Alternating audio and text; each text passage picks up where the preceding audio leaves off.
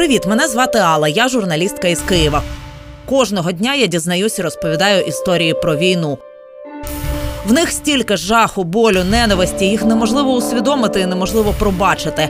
Вам певно знайоме це почуття, коли думаєш, а нащо взагалі жити, якщо світ настільки жорстокий? За що триматися? Кому вірити?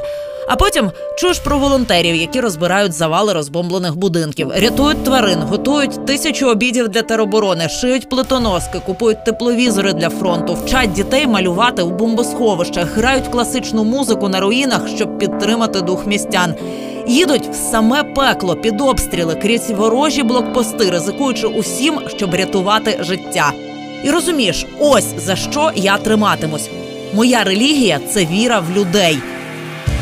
Історії про них і будуть у цьому подкасті.